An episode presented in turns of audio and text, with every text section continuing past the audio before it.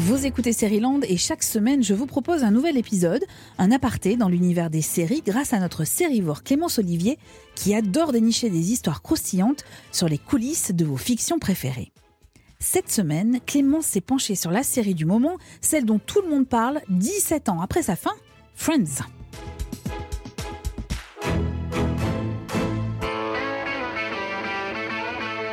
La quintessence de Friends, c'est l'amitié qui lie 6 personnages, 3 filles, Monica, Rachel, Phoebe et 3 garçons, Ross, Joey et Chandler. Ils ont tous entre 25 et 30 ans, ils vivent en coloc dans un New York très idéalisé et pourtant, la sitcom, elle aurait pu être différente, Clémence, car initialement, les amis devaient être 7 au générique.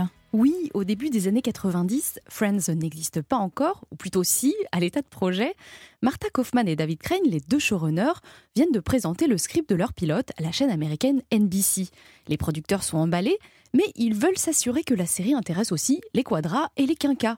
Ils demandent donc aux créateurs d'ajouter dans la bande de copains un personnage plus âgé et à contre-cœur. Marta Kauffman et David Crane planchent sur cette idée. Dans leur script, Pat the Cop prend vie. Attendez, pardon, c'est qui Pat the Cop ?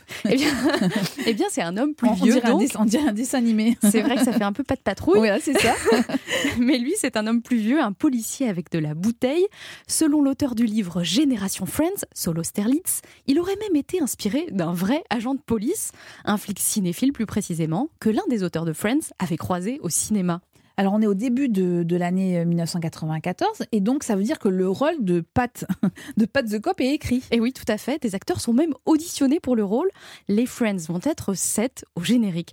Sauf que, voilà, la sauce ne prend pas.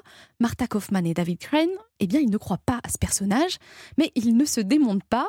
Ils rusent plutôt. Ils proposent à la chaîne de donner une place plus importante à d'autres personnages dans le scénario. Ce sera les parents de Ross et Monica, les Geller. Rachel, elle aura réussi sa vie. On est tombé sur ses parents au club. Remarque, on peut pas dire qu'ils jouent bien. Je ne vais pas vous dire combien ils ont dépensé pour ce mariage, mais $40,000, c'est une somme importante.